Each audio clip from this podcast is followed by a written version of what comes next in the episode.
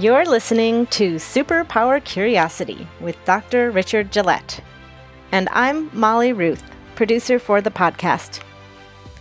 Superpower Curiosity Season 1 is all about divisions and how to get past them.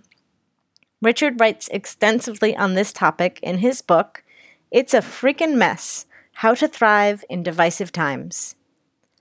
For this episode, Choose Your Thoughts, Choose Your Feelings, Richard reads an excerpt from It's a Freakin' Mess. Here it is.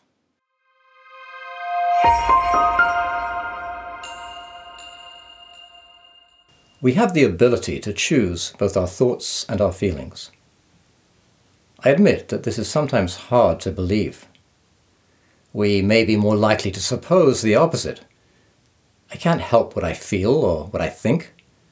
Sure, I can accept what I say or do as my choice, but choosing my thoughts and feelings? No, not really.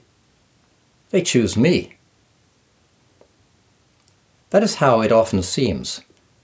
I, and I imagine you too, have experienced times when the mind, seemingly on its own, rehashes scenes or memories over and over again. Some of the scenes may be full of feeling, and we don't seem to be able to stop them recurring. Sometimes it seems as if we're victims of our own thoughts and feelings. There are times, however, when we do have experience of changing our thoughts and feelings deliberately. If you tried that exercise on finding common ground with another, chapter 12, you would have noticed that in the space of about a minute, a deliberate change of thought from concentration on difference to concentration on commonality led to new feelings. We can switch the channel in our own minds without even having to find the remote, just by thinking of something else. More on this later in this chapter. Thoughts change feelings. Most of our feelings are emotional reactions to the thoughts going on in our minds. The main exception to this is our emotional response to physical danger, which usually moves faster than, and so precedes, complex thoughts. If you nearly fall off a cliff, you'll probably feel fear, which is a natural and useful deterrence against falling off cliffs. We usually do not have a choice about whether or not to have this kind of emotion. Most of our cliffs, however, are mental. By mental cliffs, I mean the thoughts we hold of enmity and danger, the thoughts that cause us pain. We have more choice over these feelings because we have more choice over the thoughts that created them. If you vividly remember a terrifying scene in a movie you went to years ago, your pulse will speed up. The mental choice to remember this scene is enough to create a whole slew of emotional and physical effects the feelings of fear associated with this thought are accompanied by increased heart rate, increased rate of breathing, increased secretion of fight and flight hormones like cortisol and adrenaline, and increased blood flow in the fight flight associated amygdala in the more primitive part of the brain. A strong judgmental thought about a politician we dislike can do the same thing. If you want to test this out, and I don't recommend it, Think of the politician you most dislike. Focus intently on the worst thing you think they've ever done. Let your judgmental feelings arise as they will, and see what happens to your pulse. This gives you a measure of the power you allow that politician to have over you. Sometimes we imagine that disaster will follow an event we disapprove of, and this imagining of a future dark scenario then sets off a similar adrenalized train of feelings and physical effects in our bodies, even though we cannot know what that future will eventually bring. In personal relationships, you can reverse this effect, that is, move away from fight flight emotions, when you shift from judgment of the person to focusing on their best qualities. This shift of the focus of your mind can simultaneously change your feelings from tense disapproval, contempt, or anger to relaxed openness, kindness, or pleasure. We have a similar choice when looking back at past events. Unhappy people tend to focus on the things that went wrong for them. Happier people tend to focus on the things that went well. Choosing our thoughts. It's one thing to recognize that our thoughts create most of our feelings. It's another to accept that we can actually choose our own thoughts. We have probably all experienced those times when our minds seem out of control and appear to be in charge of what we think. It is in the nature of our minds to move in almost continual thought. We have thousands of thoughts per day, and a good proportion of these are repetitive, unproductive, and not highly conducive to contentment. Our minds are built to think. Like exuberant, muddy puppies, thoughts jump up on the pressed clean clothes of our mental intentions. It is up to us how we harness this playful energy. We cannot harness it by trying to stop it.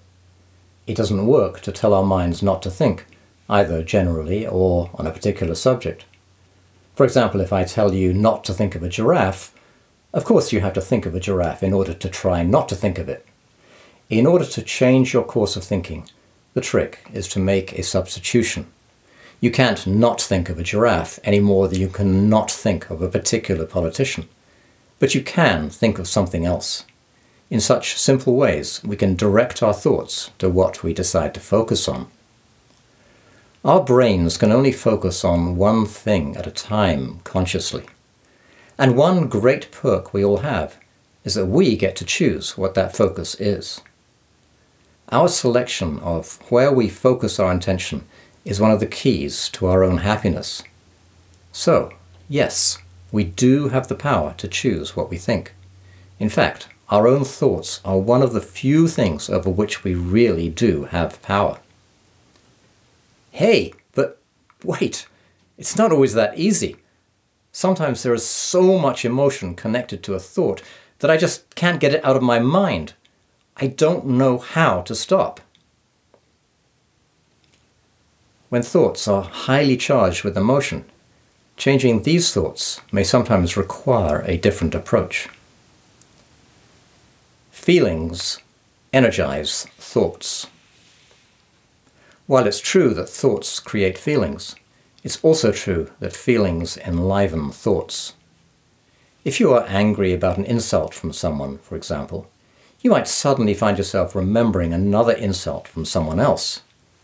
To use a computer analogy, it's as if many peeve filled thought documents are stored in the anger file.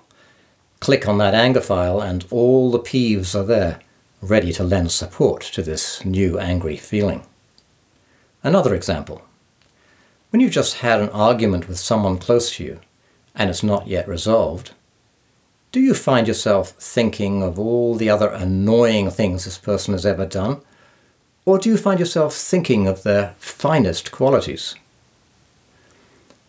Sometimes the thought we have is so bound up with feeling that it's impossible to know where thought and feeling begin and end. We could call this entity a thought feeling. If I have an angry, judgmental thought about someone, where is the boundary between the judgmental thought in my mind and the anger in my body? Judgment feeds anger, and anger feeds judgment in a tangle of energy. Yes, exactly. So, what do I do when this thought feeling is so strong that I don't seem to be able to shift it with a change of focus? What do I do when I'm furious about what someone has done actions that I believe have hurt many people, and I can't change this powerful thought feeling? What do I do when I make a real strong effort to change the focus of my thinking, but whenever I drop my guard, the old habits of thinking and feeling just come back? Changing the core of a divisive thought feeling.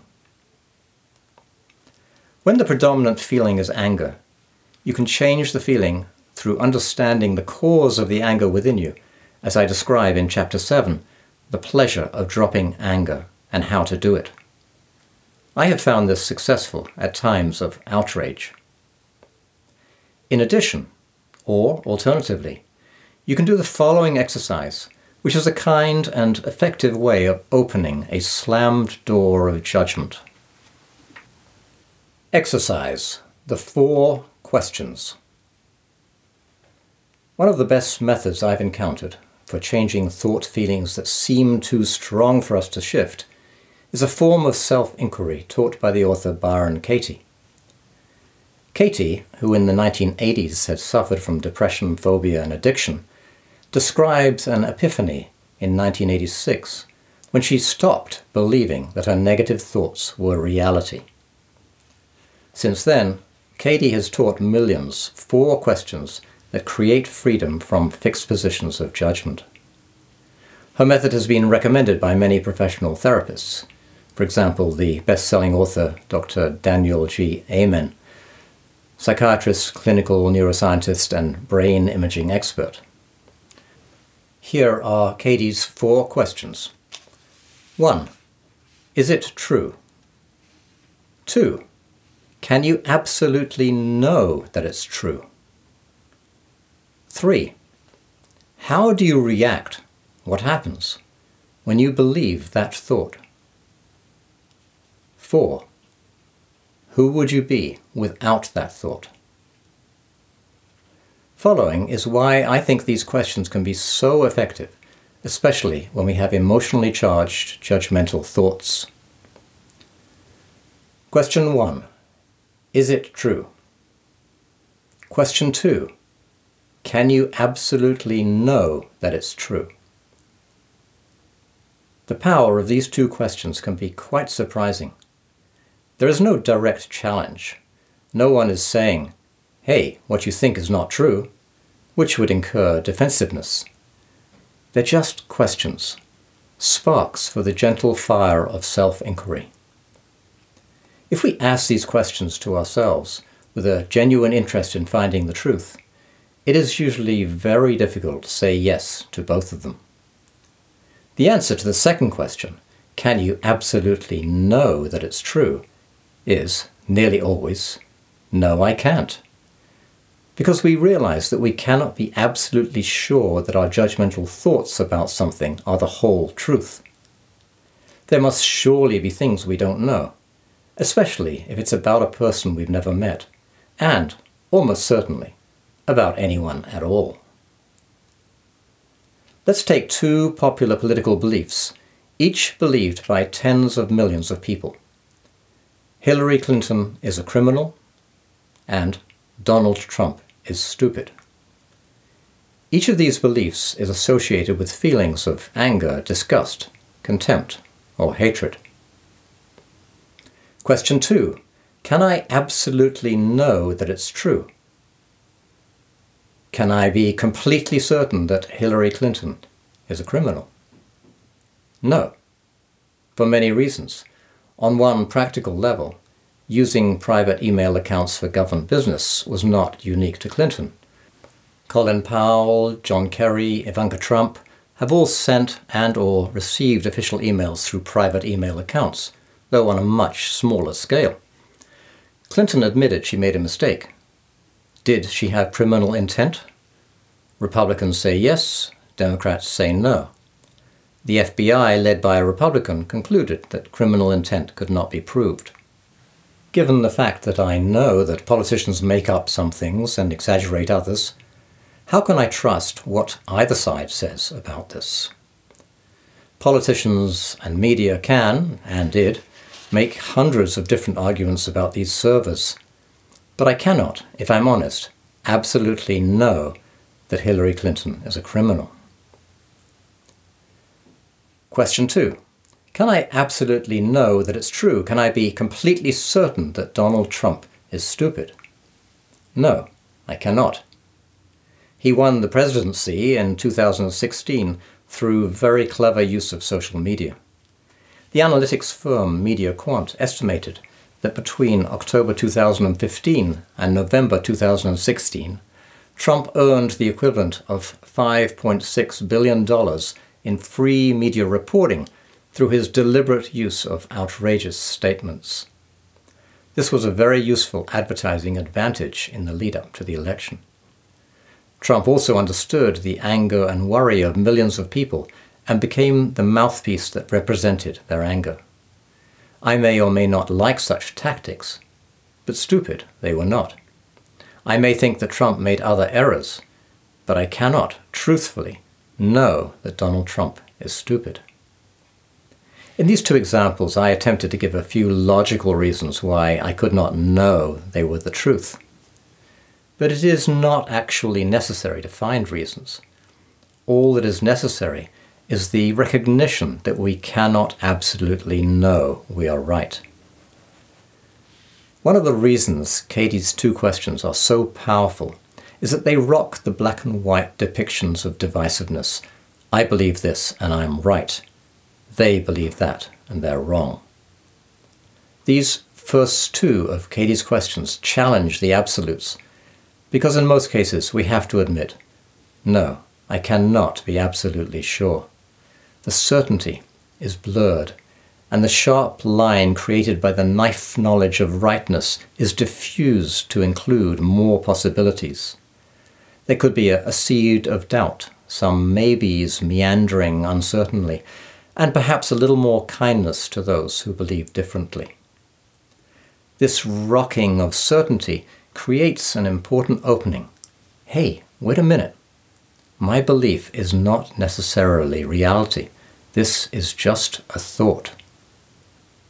Already we have begun to de-weld ourselves from the harsh absolute of believing my thought is the absolute reality for me and everyone else. With this, polarization and anger diminish. The fire of blame is watered with an ounce of humility. Question 3 how do you react? What happens when you believe that thought? Most people respond by saying that when they think a divisive thought, they feel tense, uncomfortable, angry, apprehensive. Believing Clinton is a criminal, for example, or Trump is stupid, is often associated with hateful feelings that feel not much more pleasant for the thinker than for the person being thought about. This question of self inquiry can help clarify the emotion that surrounds the belief. How do you react? What happens when you believe that thought? Katie does not ask people to drop their belief. That would not be respectful. And it would also be counterproductive because no one likes to be told what to think or not think.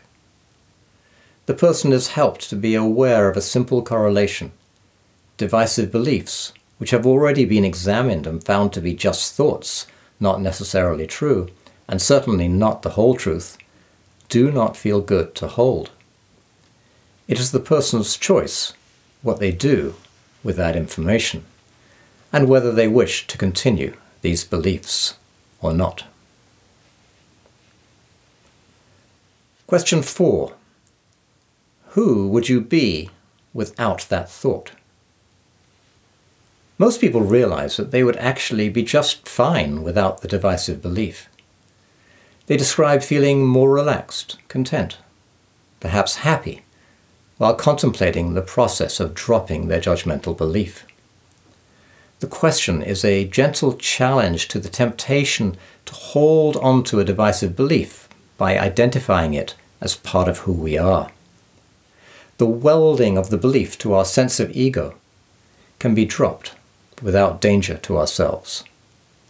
For example, if the description, Clinton is a criminal or Trump is stupid, is taken to be the party position and I am identified with that party position, I need to know that I will be okay with myself if this identification is changed. I need to know it's safe. One more step turn the thought around. There is one final step that helps de-weld an emotional judgment from what we might think of as the truth. Katie calls it the turnaround. It's an invitation to try out the opposite of your judgment. Here are a few examples playing with the beliefs Clinton is a criminal, Trump is stupid. The turnaround. Clinton has integrity. Trump is smart. Or, another kind of turnaround, I am a criminal. I am stupid. These turnarounds are ways of playing with our former absolute beliefs in order to counteract black white, either or thinking. The kind of thinking that is associated with judgment, anger, and hatred. The turnaround jangles the fixed wires of certainty. It takes some flexibility to play this game. The reward is greater freedom from judgmental thinking. I call it a game because it should be played with curiosity, fun, and kindness to yourself. When you do the turnaround, you're not creating another absolute, nor are you putting yourself down. You're playing with another possibility. It's not, I am a criminal as a judgment. It's more of a gentle questioning, as in, what part of my thinking might be criminal? Could it be considered criminal, as in, my bad, to make an absolute judgment about someone and shout, lock her up, without knowing her intention or truly understanding Clinton's alleged crime? Or, with regard to the belief Trump is stupid, what part of my thoughts might be stupid? Could it be my black and white thinking that refused to recognize Trump's cleverness in various arenas? Or my assumptions that others who spoke of his total stupidity knew the whole truth The power of choice. We have so many choices we can make, including the choice to challenge, with kindness, our own divisive beliefs. We are nearly always focused on something, whether we are conscious of this or not. You could say that we have two choices in life about how we focus. We can actively choose what we focus on or we can passively allow the focus of our lives to be selected for us by the haphazardly accrued habits of our mind, by the otherizing forces in the media, and by the words and actions of others. We can focus our own minds or have them focused for us. The former gives us power over our own lives. The latter creates dependency on whatever life serves up. When we choose thoughts that lead to less divisive, more elevated feelings, we tend to be happier.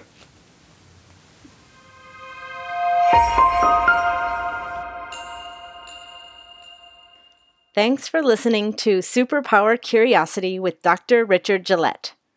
Episode 23 is scheduled to come out in two weeks. Tune in to hear Richard speak on how transcending divisiveness makes you happy. Subscribe now so you don't miss it. If you'd like to get in touch, you can always reach Richard at superpowercuriosity at gmail.com. Also, feel free to write a review on Apple Podcasts or send an episode to a friend. It really helps. Till next time, stay curious.